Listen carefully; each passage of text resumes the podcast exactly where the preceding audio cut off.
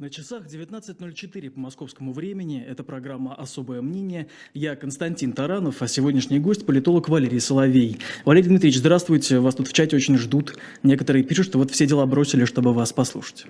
А, добрый вечер, Константин. Добрый вечер, уважаемые зрители и слушатели. Хотелось бы рассказать вам что-то приятное, но я не уверен. Ну, давайте посмотрим. А, смотрите, вы часто ссылаетесь на свои источники, близкие к центрам принятия решений. А, скажите, вот сейчас, учитывая все происходящее, эти люди ожидают э, ядерного удара?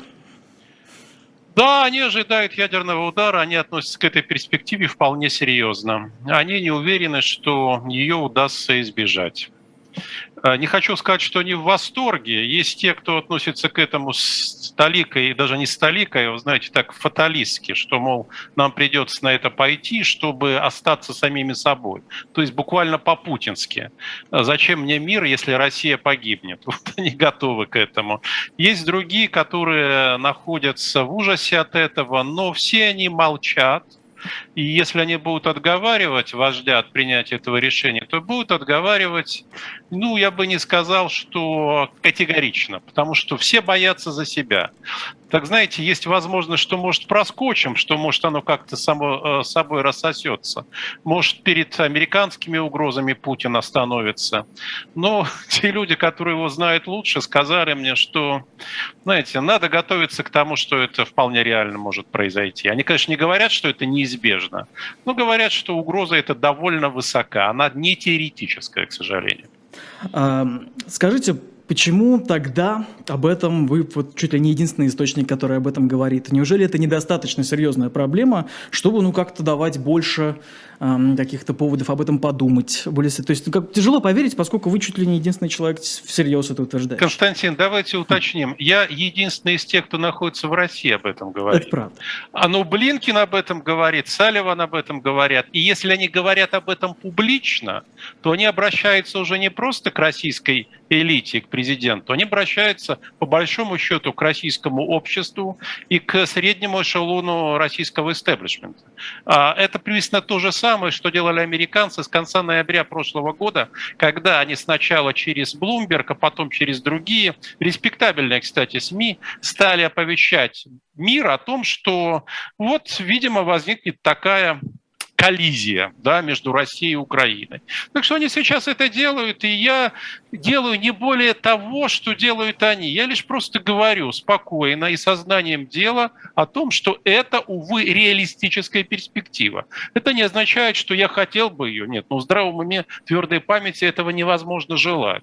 Но я чуть-чуть лучше других знаю, как это устроено. Я чуть лучше других знаю, что э, наши сетования, но это же невыгодно Путину, они абсолютно пустые, бессодержательные, потому что его логика, она устроена по-другому, она отличается от нашей логики, она строится на иных предпосылках, чем наша логика. И 24 февраля это наглядно показало. И 21 сентября это наглядно показало.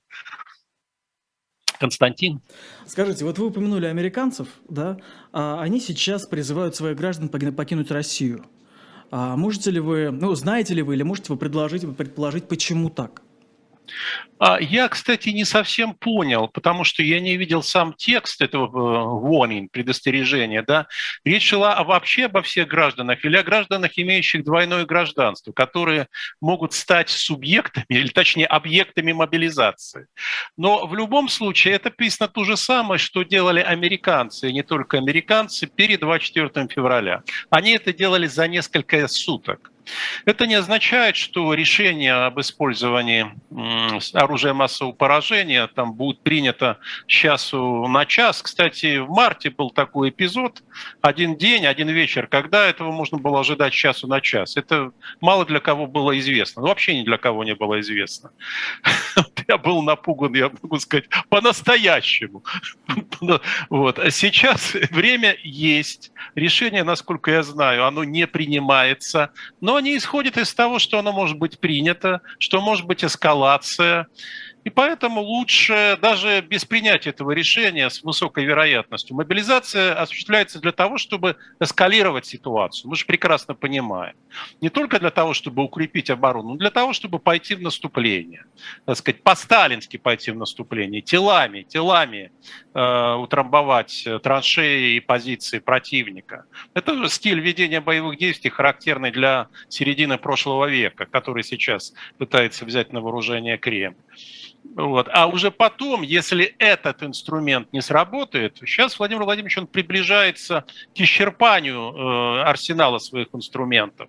Вот тогда останется ультима рацио регис, последний довод королей. Если украинцы начнут свое контрнаступление, оно окажется успешным, что тогда остается ему сделать? Не по-пацански же будут отступать, да? Не по-пацански. Он сейчас пытается надавить на Запад, он считает, что это здорово все. Ну, может сработать, что Запад надавит на Украину, что Украина пойдет на мировую. Вот те территории, которые Россия сейчас, ну, не сейчас, а, видимо, в скором времени примет свой состав, Украина, ну, ну, это надежда, конечно, кремлевская, с моей точки зрения, иллюзорная, что Украина пойдет на признание этих территорий. Ну, возможно, спорными, но как-то признает их новый статус. Извините, а вот об этой надежде вы да. откуда знаете, на чем это основано?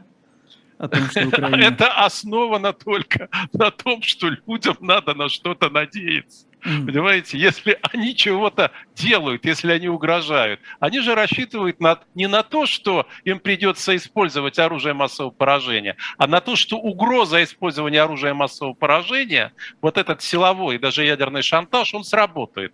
Сработает для чего? Потому что есть программа минимум. Вот, призна... вот э, то, что, собственно говоря, осуществляется посредством референдумов и, видимо, последующей легализации уже там российским парламентом и президентом. Вот признание этих территорий российскими.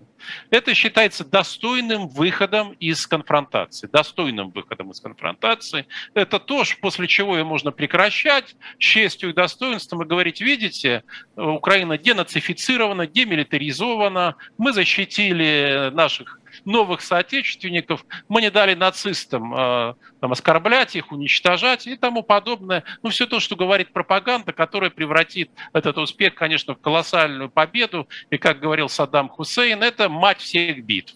Он провозгласит это матерью, матерью всех битв. Ну, украинцы и Запад на это не пойдут. Американцы ясно дали понять, причем публично, еще раз подчеркну. Они уже отказались от э, кулуарной дипломатии. Они сказали публично, назад мы отступать не будем. Поэтому решайтесь вы, куда вам двигаться. Они готовы к самому жесткому решению. Это, кстати, не означает, что оно будет симметричным. Отнюдь. Они обладают колоссальным запасом конвенционального, действительно высокоточного и в высшей степени эффективного оружия, которое они могут использовать. Они хотели бы все-таки избегнуть эскалации именно перехода ее на ядерный уровень. Они бы этого хотели избегнуть, но готовятся ко всему. Увы, это, к сожалению, вполне реалистический вариант. К великому для нас, для всех уже, к сожалению, не к сожалению, бы сказал, к беде всеобщей. Общем, это, как у Наутилуса Помпилуса, праздник общей беды. А вы назвали референдумы, которые сейчас прошли, а, важным для нашего руководства событием, да? А, да. И вот я сейчас тоже видел, что в центре города стоит стенд, на котором написано «Россия навсегда» вместе с Донецком, Луганском, Херсоном и там Запорожьем. Да? А, тем не менее, Валентина Матвиенко сказала, что отдельного экстренного заседания по этому вопросу после референдума не будет, то есть э, проведут это все позже, когда у них будут их обычные заседания. Это нормальная ситуация? Почему не сделали этого экстренного заседания, почему не торопятся? А, вы знаете, вот я читал недавно, ну что там, телеграм-каналы, а, вот в частности тех политаналитиков, которым а, я, мнение которых я уважаю. Ну, вот я могу назвать там Михаила Виноградова, Константина Калачева. Они очень правильно пишут, что был сбой в политическом планировании, что почему-то началось все со зверств, да, с мобилизации, а теперь хотят объявить о победе. Но логика должна была быть иная. То есть сперва торжества, да, объявить торжество о том, что... А потом уже, вызвав состояние эйфории или имитируя состояние общенациональной эйфории, призвать к защите наших новых земель, наших новых соотечественников. Поэтому, значит, надо это все-таки как-то сейчас отреагировать. Э, покончить с головокружением от успехов, с головотяпством при проведении частичной мобилизации и тому подобное. Значит, это первое. Второе. Э, вот, возможно, здесь еще включен элемент ожидания. А как будет реагировать Запад? А может быть, он сейчас вот пойдет все-таки на попятную? А может быть, мы не будем доводить дело до того, что признаем эти территории России? Вроде бы все к этому готово, мы к этому шли. Ну, я напомню вам, а, весну, позднюю весну или даже уже лето 2014 года, помните, был референдум в Донбассе. Он уже состоялся после Крымского, да, ну там спустя полтора месяца, я уже не помню. И там же люди тоже пришли, проголосовали, и мне почему-то кажется, что и они пришли активнее и проголосовали искренне. Вот, в пользу вступления. Но Россия, ну, насколько я знаю, у меня просто там довольно обширная родня, поэтому я мог это как-то наблюдать э, путем встроенных наблюдений почти. А, и, ну, ведь тогда ничего подобного не произошло, вы вспомните. Э, никакой легализации этого процесса не было. Э, поэтому я не исключаю, хотя это шанс, ну, иллюзорно просто малый, иллюзорно малый, что все-таки есть сомнения, есть сомнения. И, может быть, этот процесс хотят подвесить, что вот вы, конечно, референдум провели, это здорово, Россия всегда с вами, всегда она навеки. Ну давайте мы э, не будем торопиться с юридическим завершением этого процесса. Но здесь, э, Константин, все решающим образом зависит от президента решающим образом. Он скажет, сделаем это завтра, поверьте, завтра же соберется Совет, ну вы же знаете, Совет Федерации, Дума, прилетят, приедут, приплывут, если надо, под землей проберутся на это внеочередное заседание. Но, а, насколько известно, президент хочет для себя взять паузу, подумать и уже потом а, объявить. То есть, по-видимому, это все-таки будет не 30 сентября, как предполагалось, не 1 октября, но вот, видимо, все-таки какой-то зазор будет. Константин, а, как известно, то есть где-то кто-то объявлял, что он как-то куда-то уходит на какой-то отдых, или это опять же просто такое впечатление сейчас у вас складывается? А, а, да, насколько известно, он собирается. И собирается он отдохнуть по привычной для него манере, которую он выбирает перед принятием ответственных, я бы сказал, судьбоносных решений. Он хочет направиться в тайгу. Но на этот раз э, вряд ли с несостоявшимся маршалом Победы Шойгу. На этот раз он уже полетит с кем-то другим.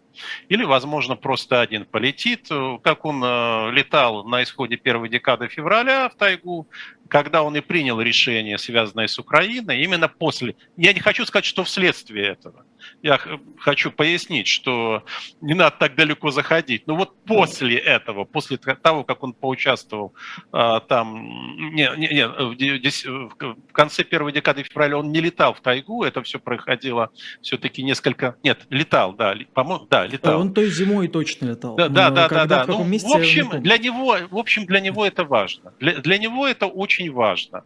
А, это а, как бы Э, не, не, это попытка набраться экзистенциальной решимости, то есть почерпнуть силы. Вот э, я стою перед там важным решением, и он прекрасно понимает, что это не просто важно, это роковое решение. Это может, решение может стать роковым. И, естественно, надо набраться какого-то мужества экзистенциального, чтобы это решение принять.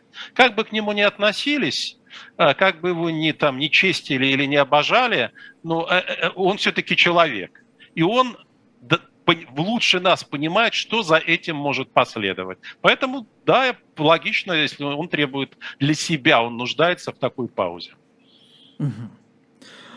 А скажите, вы вот написали у себя в телеграм-канале, а, что взрыв газопровода «Северный поток» для российских, для российских властей – это не повод э, для начала войны. А что это тогда? Неужели вот такая вот, ну, можно сказать, ну, такое событие, это что, как, как, они, как это событие расценивается? Э, событие это расценивается как элемент давления на Запад. Но дело в том, что Запад к этому был готов. Он знал, что это может произойти. У него было предположение или была достоверная информация о том, что может произойти. Цены на, э, на газ, насколько я знаю, нисколько на рынке сегодня не менялись. То есть э, или, как говорят, знаете, там биржевые игроки, это уже отыграно, это уже было заложено. То есть геополитический риск, или точнее геоэкономический, уже был заложен. На Западе, в общем, к этому готовились. Но это очень опасный аргумент. То есть мы приближаемся к тому, что останется в конце концов только один. Это ядерное оружие. Смотрите, из того, как вы сейчас описали ситуацию, появилось ощущение, будто это, а, будто кто-то с нашей стороны причастен к произошедшему. Ну, я предоставляю возможность уважаемым зрителям и слушателям судить, а, кто к этому причастен, в чьих это интересах было. Но на самом деле, если вспомнить все, что происходило последние полгода, связанное с нефтью и с газом, с газом в первую очередь, да, это все двигалось в одном направлении, в одном направлении – сокращение поставок газа сокращений. Причем, судя по тому, что говорят сейчас немцы, Северный поток-1, возможно, вообще прекратит свое существование. То есть это невосстановимый ну, точно пока неизвестно это предположение, невосстановимое, но это означает как раз отрезать пути к отступлению шаг за шагом. Вы делаете еще один шаг, и вы приближаетесь к той красной черте, за которой начинается антиутопия, причем зловещая антиутопия и вы себя лишаете возможности выскользнуть.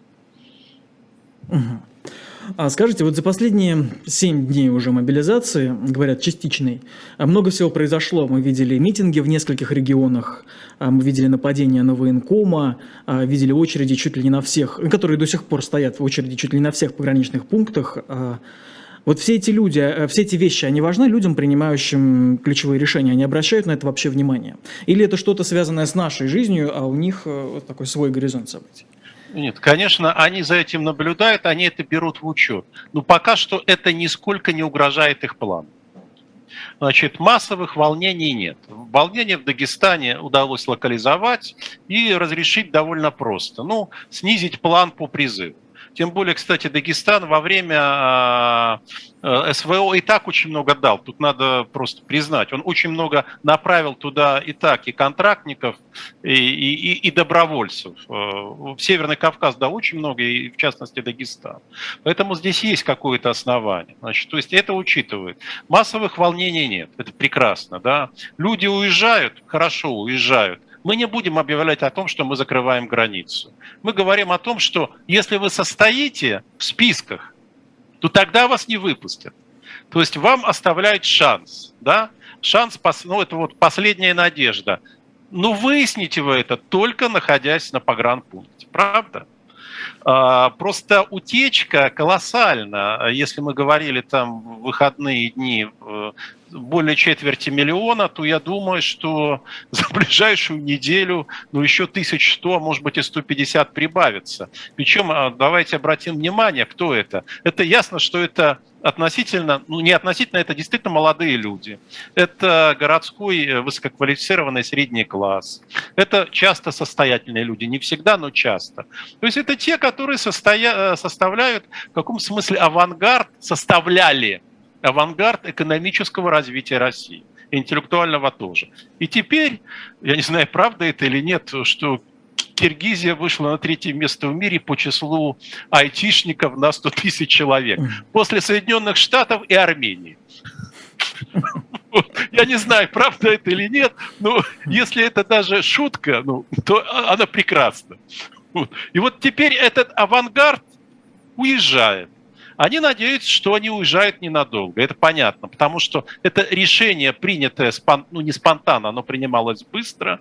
Э, ситуация очень тяжелая. И я могу сказать, что э, с моей точки зрения эти люди поступают очень правильно. Очень правильно. Да, потому что они не хотят стрелять. Они хотят не просто сберечь свои жизни, они не хотят стрелять. Это, мне кажется, ну ладно, не буду говорить, что достойным поведением, э, мало ли как это будет воспринято, ну, по крайней мере, его причины понятны. Они несут ответственность перед своими семьями, перед своими детьми, перед своими родителями и перед будущим тоже, особенно те, у кого детей еще нет. Несут ответственность перед э, будущим. И власти придется с этим как-то считаться. Э, вот то, как она выполняет план, ну, не она, а региональные власти по мобилизации, мне из некоторых регионов пишут, малые города, средние города, сельская местность где метут почастую, где люди не знают о том, какие у них есть права, как они могут себя защитить, и если у них вообще какие-то права. ситуация скверная, я бы, если не выразиться определеннее, она наверняка будет в этом смысле ухудшаться. Потому что за первой волной мобилизационной последует вторая, третья и так далее, и так далее, и так далее. Смотрите, вы сейчас упомянули, что власти придется в той или иной мере считаться да, за произошедшее. Однако до этого вы говорили, что им никак не мешает то, что люди уходят. Пока... Я, может быть, не очень понимаю, как это коррелирует. А, да, ну ведь всегда есть какие-то границы, да, вот, да, процесс вы можете допускать, скажем, волнение в Дагестане это одно, а если бы они начались в Москве, Москве, это было бы другое. Здесь как реагировать? Ну, есть э, там традиционный способ реагирования, хорошо известный. А если начинается э, более значительная динамика, если она охватывает крупные города, здесь надо реагировать. Возникнет ли такая динамика? Почему нет? Не сейчас, через несколько месяцев, когда станут известны результаты, э, фронтовые и боевые результаты первой волны мобилизации. Вот когда они дойдут, и когда вдруг выяснилось, что операция, э, точнее кампания э, на Украине, это не картинки телевизионные, это не аналог компьютерной игры, это то, что приходит в ваш дом. И вот здесь может быть довольно острая реакция общества. Посмотрим, какая она будет. То есть власть, э, на самом деле, она занимается мониторингом угроз, она занимается этим довольно эффективно, э, очень оперативно, кстати, могу сказать, чрезвычайно оперативно, и, и корректирует политику. Вот сейчас избавляется от перекосов мобилизации. а, неудачной, там, а, неудачной мобилизации, о чем говорит э, Собянин, э, жалуйтесь, значит, будут специальные группы, прочее, прочее, прочее. Широко освещаются случаи, когда незаконно мобилизованные возвращаются домой, то есть ну, придать некий благообразный характер этому мероприятию. Константин? Скажите, вы также упомянули, что э, они устроили такую жестокую лотерею. Да, вот с этим списком, а есть ты в этом списке или нет, узнаешь только на границе.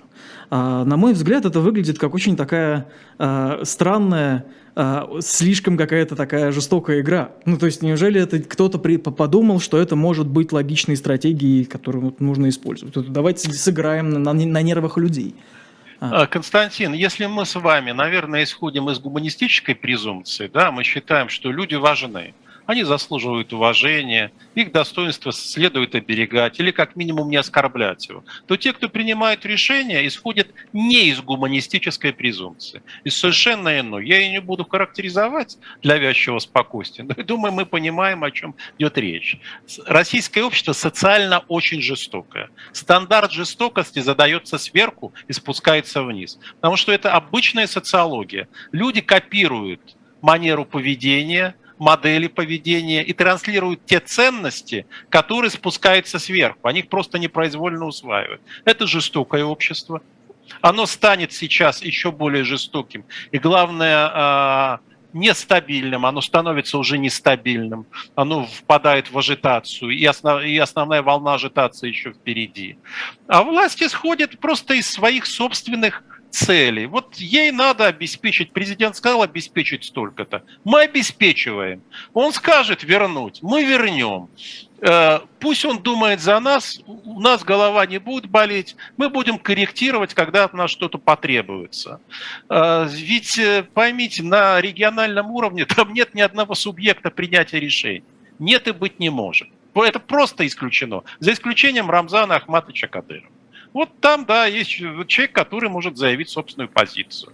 И заявить, причем публично. А вот вы его упомянули. Вот он как раз недавно, да. э, пост у него в телеграм-канале появился, который, ну, можно расценить как критику мобилизации резервистов. А как бы вы объяснили то, что вот э, он выступил с таким мнением? А, ну, я бы сказал, что это не столько критика мобилизации, сколько это указание на то, что Чечня и так много уже отдала, и что не надо переходить в отношении Чечни определенную границу. Это первое. А, вот в Дагестане это доказывали одним способом, а Кадыров это доказывает другим. Потому что он знает, что его слова точно услышат. И второе, ну, у него не самые лучшие отношения по традиции силовиками. За исключением золота. А вот с армейцами, чекистами, ну, они, мягко скажем, напряженные. Поэтому вот он пускает шпильку. Говорит, ну, посмотрите, сколь их много. Ну, почему бы половину добрую этих здоровенных, откормленных и сидящих в тылу, уже так можно говорить, да, людей не направить туда, на передовую. И такой-то человеческой оттренированной массой мы, значит, справимся с любым противником. Есть в этом, конечно, издевка какая-то. Правда? Ну, вот это, ну хорошо, сарказм. Mm. Сарказм. Давайте не издевка, в этом есть некий скрытый сарказм.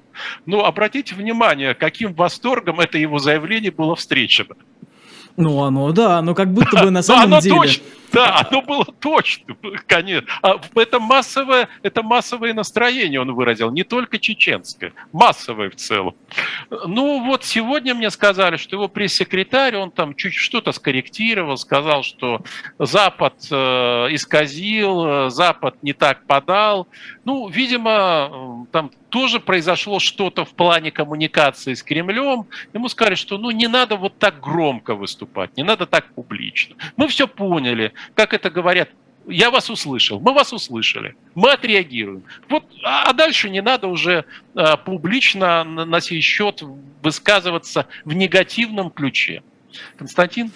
А, вот эм, когда вот увидел его заявление, мне показалось, что это заявление может быть ну, такое заявление можно было бы расценить как адресованное людям, правда, не желающим воевать.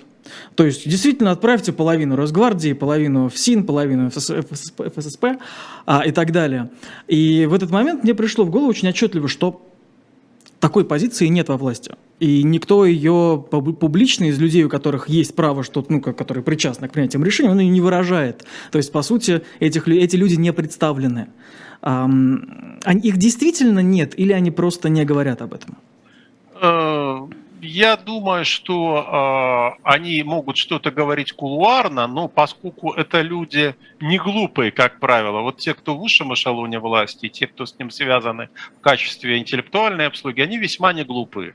Они еще очень циничны, они понимают, что им нужна опора.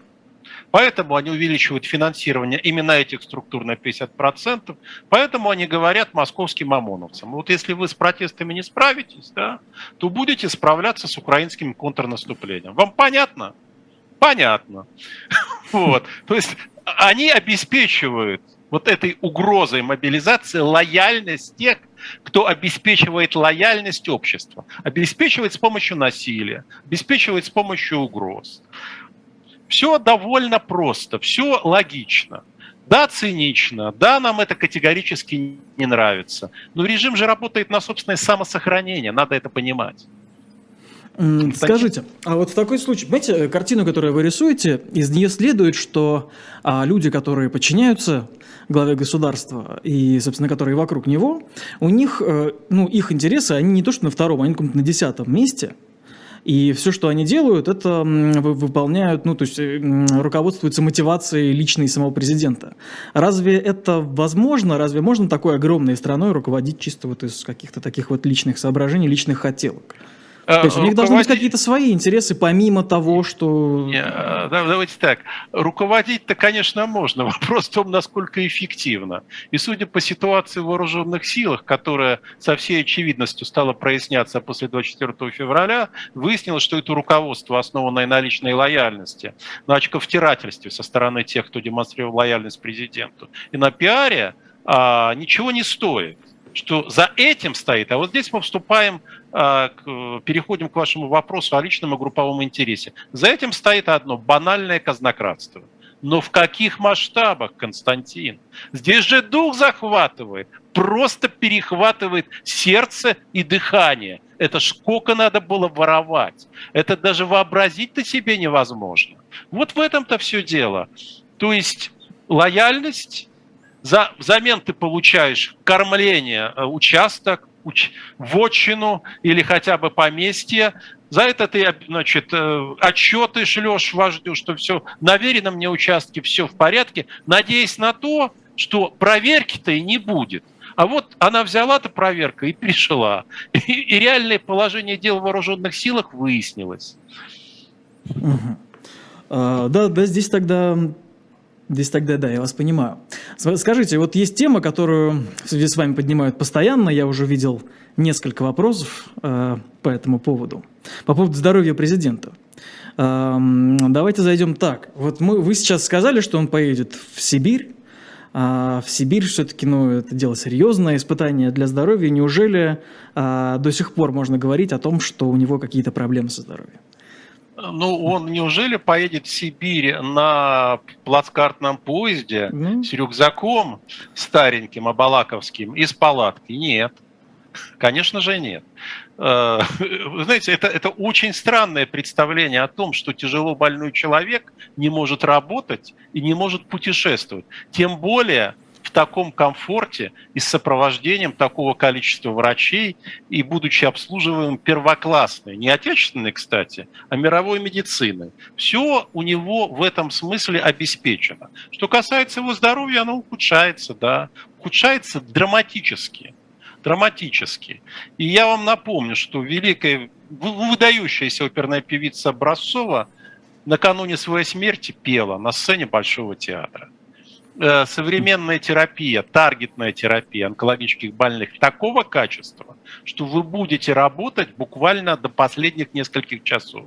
Но это никак не отменяет его реальное положение. И, кстати, все те решения, которые принимаются им, и решение 24 февраля, и о 21, э, решение 21 сентября, они напрямую вытекают из его физиологического статуса. Напрямую физиологического и в плане физического здоровья, и в плане ментального. Скажите, вы наверняка отвечали на это, но мне хотелось бы, и самому, то есть, может быть, я упустил. А как вы отвечаете на оценку директора ЦРУ Бернса, который говорил, что Владимир Путин э, слишком здоров?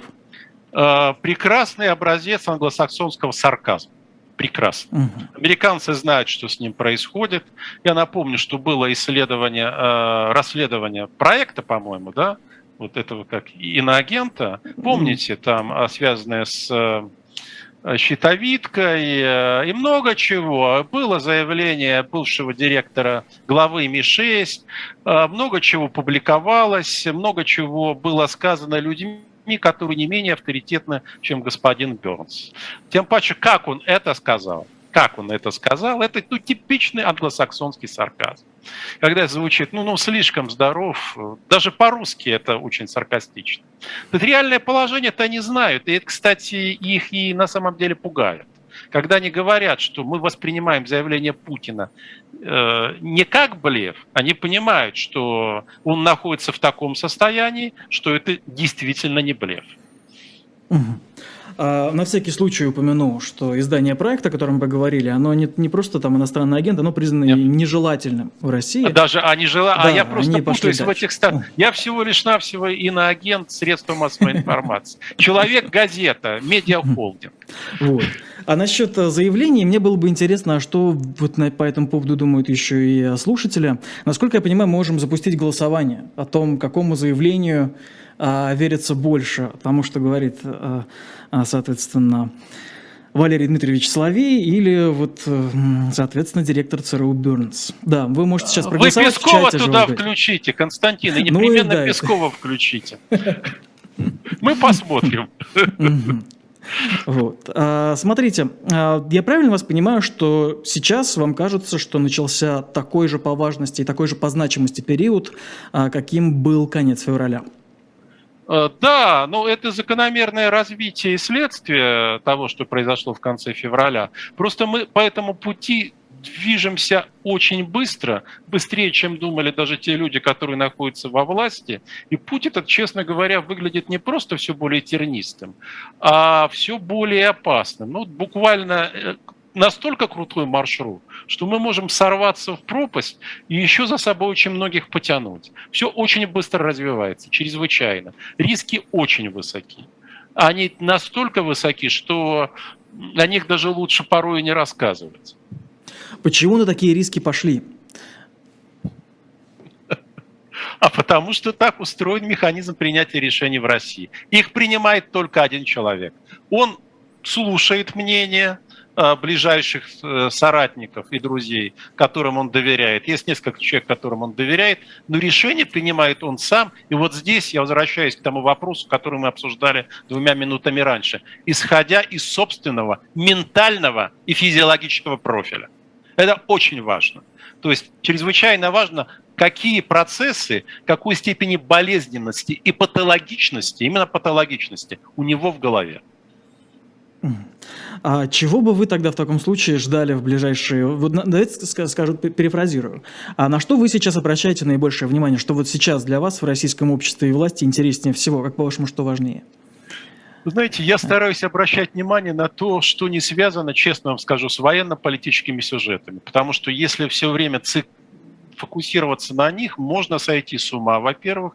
Во-вторых, э, разучиться говорить нормально русским языком и перейти только на, на матерную лексику. Потому что описывать ту реальность, которую мы сейчас наблюдаем, в которой живем и которая развивается, с помощью э, великого русского языка становится все более, все более, э, ну, все сложнее. Поэтому я стараюсь обращать внимание на что-то, знаете, может быть, э, ну, не, не может быть, а там связанное с главной линией, ну, что-то, э, что позволяет задуматься. Ну, допустим, вот э, такая история, как размещение мобилизационного пункта э, в театре Виктюка. Угу. Да, откуда снимают плакат «Мертвые души». Это прекрасный такой, э, знаете, постмодернистский жест. Э, и это метафора отношения, которые складываются между культурой, причем не только высокой культурой, по большому счету той культурой, которую можно назвать цивилизацией, то есть такой массовой, и, и властью. Вот, пожалуйста, прекрасный сюжет для размышлений. А что будут вообще об этом времени писать? Вот сейчас я не рассчитываю что-либо увидеть, э, хотя, наверное, уже многие пишут. Но они не, не смогут пока публиковать ни пьесы, ни повести, ни роман. Что будут писать об этом времени? Э, что будут, как будут описывать вот этот экзистенциальный ужас, который надвигается и приходит каждому, практически каждому. Вот это массовое бегство, внешнее бегство, да, или внутреннее. Я имею в виду не только перемещение по России, а попытку уйти в себя, спрятаться. Когда я вижу эти лица в метро, да, в московском метро, обескураженные, когда я вижу, что гораздо больше стало подвыпивших людей, причем во вполне урочное время, я понимаю, что это колоссальный сдвиг антропологический. Понимаете, это даже не вопрос политики. И какой след останется? Какой след останется в нашем обществе, в наших людях а, и в тех, кто все сейчас это переживает. Я пытаюсь размышлять об этом еще раз, чтобы говорить нормальным русским языком и чтобы не сойти с ума. И пытаюсь объяснять всегда в своих передачах, что как бы ни было сейчас ужасно, будет гораздо хуже. Вот у меня в этом нет никаких сомнений абсолютно. Но прийти к улучшению мы, к сожалению, сможем только через ухудшение. Поэтому, дорогие друзья, готовьтесь. Самое тяжелое еще впереди. Это еще не дно. Это совершенно точно. Будущее дно лежит впереди.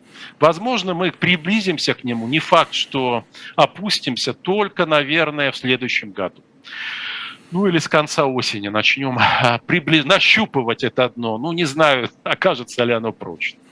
Как вы себе его хотя бы примерно представляете? То есть это что, это отсутствие еды буквально?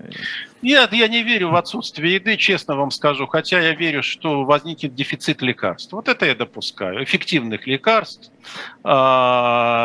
Я думаю, что общество будет становиться все, ну, оно уже невротично, и вот эта массовая психотизация начнет выливаться. Вот э, когда это позавчера, да, когда три эпизода, связанных со стрельбой, причем в одном случае массовое убийство. Вы же понимаете, что если три случая, и плюс еще попытка, еще самоподжог, да, а, то не самовозгорание, а самоподжог, то это уже не совпадение, это тенденция вот что будет происходить с людьми, да, которые находятся в таком стрессе, и сейчас вот этот триггерный механизм, он сработал, а, агрессия начнет прорываться. Что будет тогда, когда люди начнут получать первые похоронки? Причем это будут не похоронки, будут написано «Ваш сын пропал без вести». Знаете почему? Потому что тогда никаких обязательств государство не несет. Никаких.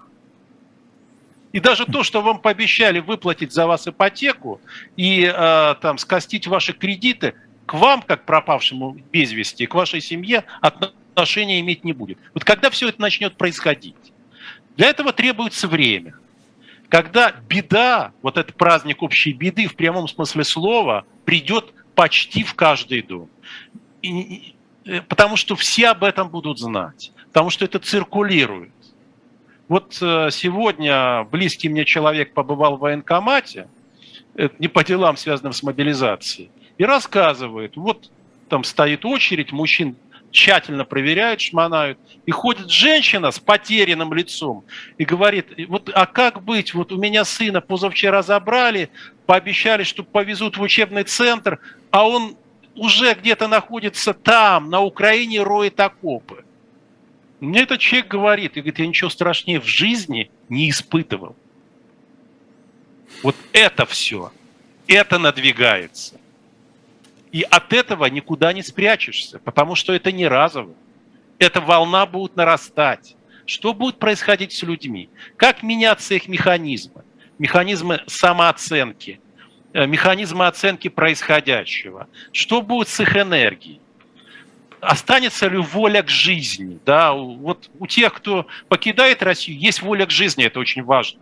Это их характеризует. Да, вот это, а, а, а вот те, кто пассивно идут, какой идеологии это можно объяснить? Смотрите, Нет такой идеологии. А, хочу вас спросить, очень, во-первых, отмечу, что наше голосование по поводу здоровья президента а, проголосовало 3000 человек, и у меня есть ровно 50 на 50, и я прошу вас... Э, без Пескова жалко, тогда бы точно кто-то бы проиграл. Я даже знаю, кто, Константин. Но, но голосование еще идет, поэтому я призываю, у нас гораздо больше зрителей, чем проголосовало людей, пожалуйста, поучаствуйте, мне правда любопытно, когда, ну, кто сломает это 50 на 50. Да, надо а. вовлечь миллионы, ну, пока я иду ноздря в ноздрю с главой ЦРУ. Вот что значит быть иноагентом вариантов. Давайте.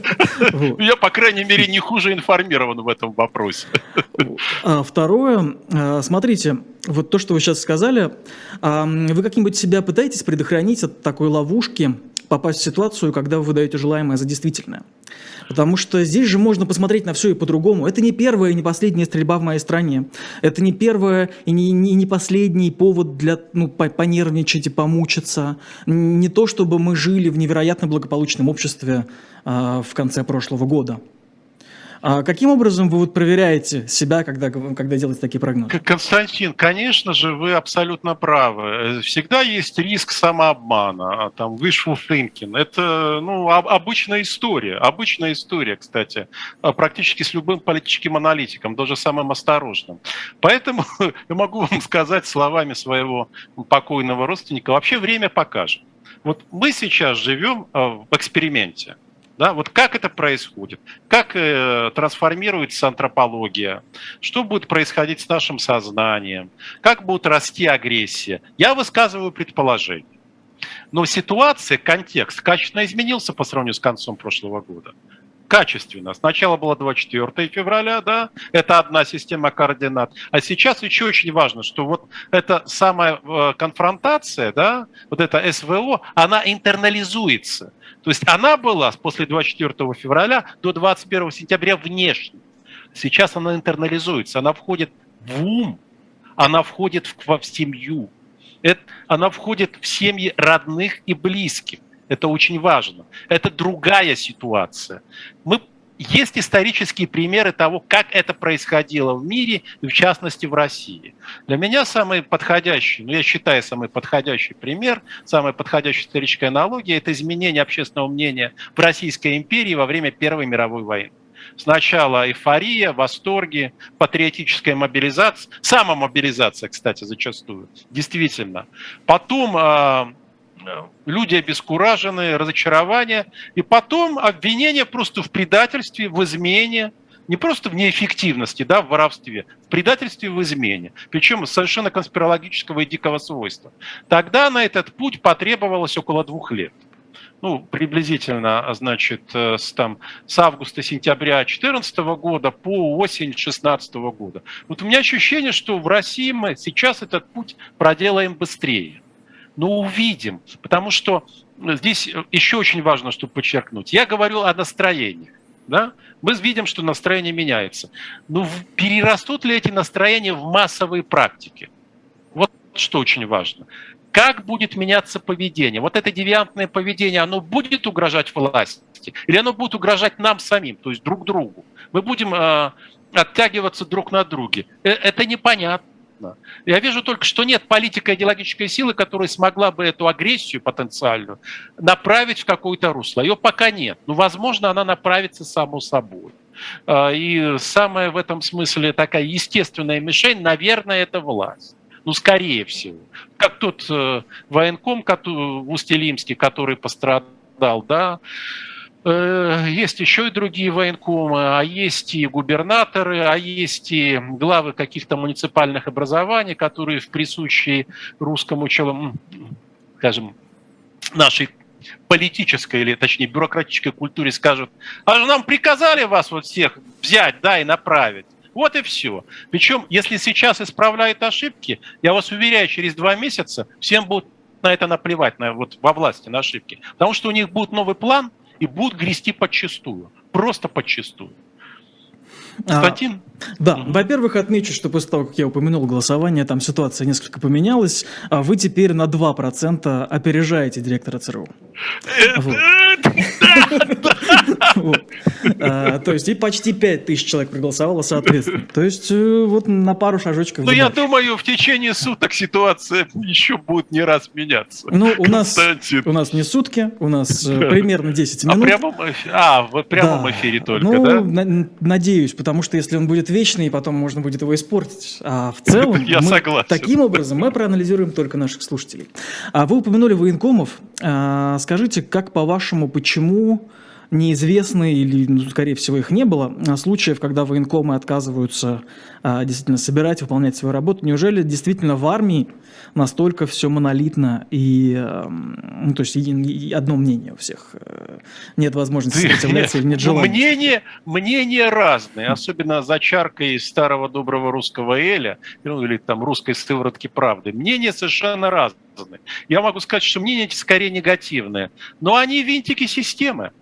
Они э, не хотят потерять работу, они не хотят пострадать, потому что это не только потеря работы там и возможности заработать. Кто-то сказал, это цинично, но справедливо, что многие военкомы сейчас могут войти в список Forbes. Вот такая возможность существует. Хотя, конечно, с этим будут бороться, я понимаю, да. Но, тем не менее, возможности-то какие открываются. Колоссальные возможности. Вот кто может сказать, врачи там, да, военкомы. Россия – страна возможностей. Наконец-то пришло наше время. Извините, что я так шучу, да. Это очень горький сарказм, я честно вам скажу. Это очень горький. Но я просто знаю, как, ну, что знаю, и вы знаете, как устроены вот э, шестеренки и винтики системы. А пока ключевые механизмы работают, эти тоже будут вертеться. И ожидать от них ничего особенного, к сожалению, не приходится. Хотя сами по себе они очень часто неплохие люди. Я думаю, что вы наблюдали, как и я, не раз, что вот э, люди лучше системы. Очень часто. Не всегда, но часто. А что от них если там найти какой-то подход не, не финансовый, да, а человеческий, что они могут как-то отреагировать. Но у них во всех сейчас в мозжечке там мысль одна, а что будет-то со мной, со мной что будет? А что моя семья? Как бы мне не пострадать в этой ситуации? Они понимают, что это только начало, и что надо беречь свои силы, энергию и не растрачиваться попусту. Люди ошарашены, ну а часть из них тоже придет к такому режиму энергосбережения, а часть не сможет, э, потому что э, не спрятаться, понимаете, очень многим не спрятаться. Ни социально не спрятаться, ни вот в прямом смысле слова. Константин? И что вы советуете таким людям сейчас делать? Э, знаете, вот я скажу так, искать возможность, тем не менее, спрятаться – искать для себя что-то, что могло бы стать социальным укрытием, а, могло, ну, какой-то отдушиной, а, могло бы стать укрытием, возможно, в прямом смысле слова. А, выстраивать горизонтальные линии – это очень важно. Договариваться с соседями о каком-то сотрудничестве, там, о взаимопонимании. То есть пытаться А. Сохранить человечность, то есть быть человеком. Б. Понять. Это очень важно понять. Вы несете ответственность перед собой, перед своей семьей, родными и близкими, и перед вашими детьми, и перед неродившимися. Это ваша главная ответственность. Но чтобы ее реализовать, вам нужна воля. Понимаете, воля. Воля, чтобы выжить, и воля, чтобы не убивать. Это чрезвычайно важно. Старайтесь сделать для этого все возможное, а если требуется и невозможное. Этот совет приемлем для тех, кто уже или чувствует, или уже так его выполняет. Для остальных, к сожалению, извините, я могу сказать только одно. Все будет ухудшаться. Готовьтесь к этому. Готовьтесь на полном серьезе. Все будет гораздо хуже и гораздо страшнее. Смотрите, в чате вопрос, почему Нарусова молчит, а я из него, пожалуй, немного его расширю. Почему никто из, ни один из представителей нынешних, нынешней власти не хочет даже сыграть в условного противника мобилизации? Почему эта роль оказалась настолько, ну, то есть она не востребована или она не нужна? Почему никто ее не играет? Э, да это просто чрезвычайно опасно. Вы можете расстаться со своей жизнью безо всякой отправки на фронт. И они все это понимают. Именно, я, я говорю, не просто репрессиям подвергнуться, а расстаться с жизнью. Поэтому никто не хочет этого делать. Они начнут это делать в том случае, если почувствуют какую-то слабину. Когда механизм с их точки зрения начнет не то что рассыпаться, а давать сбои. Когда почувствуют, что он буксует. Вот эта машина, когда начнет буксовать. А как это будет, я пока не знаю. Может, она начнет буксовать на низовых уровнях, да? Вот она движется, движется, потом вдруг начнет пробуксовывать. Тогда пойдут сигналы какие-то в центр. Вдруг выясняется, что центр ее не может заставить работать. И это не будет протестом. Точнее, это не будет активным протестом. Это будет типичным русским саботажем. Вот одна из любимых форм сопротивления в России, их две. Первое – это бегство от государства. Это на протяжении российской истории. Мы просто бежим от государства, если мы не можем ему противостоять. И вторая – это саботаж просто перестаем выполнять свои обязанности, начинаем, если там угодно, даже вредить, а, уходить в сторону, пытаемся избежать наказания и ничего не делать. Э, вот э, две таких стратегии, возможно, они сработают на то, что машина начнет буксовать. Но ну, на это требуется время, мы увидим. А если бы, а, не знаю, может быть, делали ставки, на что, на, к чему, на что обратить внимание? Вы все-таки в первый раз вы сказали, как-то так ушли в, а, значит, уйти в искусство и в себя, но на самом деле мне было бы просто интересно увидеть, э, понять, вернее, ну, то есть где может, может быть, могут быть признаки перемен. Признаки перемен будут видны, вы знаете, Э, вот в манифестациях девиантного поведения, когда оно будет направляться против представителей власти. А, то есть вот э, те эксцессы, которые мы наблюдали, когда, э, в частности в Усть-Илимске, если они начнут приобретать более массовый характер, и там поджоги военкоматов, это будет симптом. Это будет симптом. Но все остальное, я думаю, будет исходить от элит, от каких-то фракций. Когда элита начнет не на жизнь, а на смерть действительно сражаться за власть и за будущее, вот тогда-то она подаст сигналы потенциальным союзникам в обществе, что давайте, вот нам сейчас не до вас, а вы, наоборот, можете нас поддержать, кого-то. Ну, там, буквально по Бродскому. Ну, варюги мне милее, чем кровопийцы, да? Вот поддержите эффективных менеджеров, эффективных технократов. Это вот импульс будет исходить сверху, не снизу. Но снизу будет просто нарастать температура. Вот это важно. Да, это вот как торфяник. Вроде бы все хорошо, а внизу-то что-то там происходит. Температура начинает нарастать. Но сигнал будет исходить вот такой активности, да, именно к переменам, я хочу подчеркнуть. Скорее всего, я почти убежден в этом, все-таки сверху. Знаете, у меня чувство, будто я это от вас слышал, причем несколько лет назад.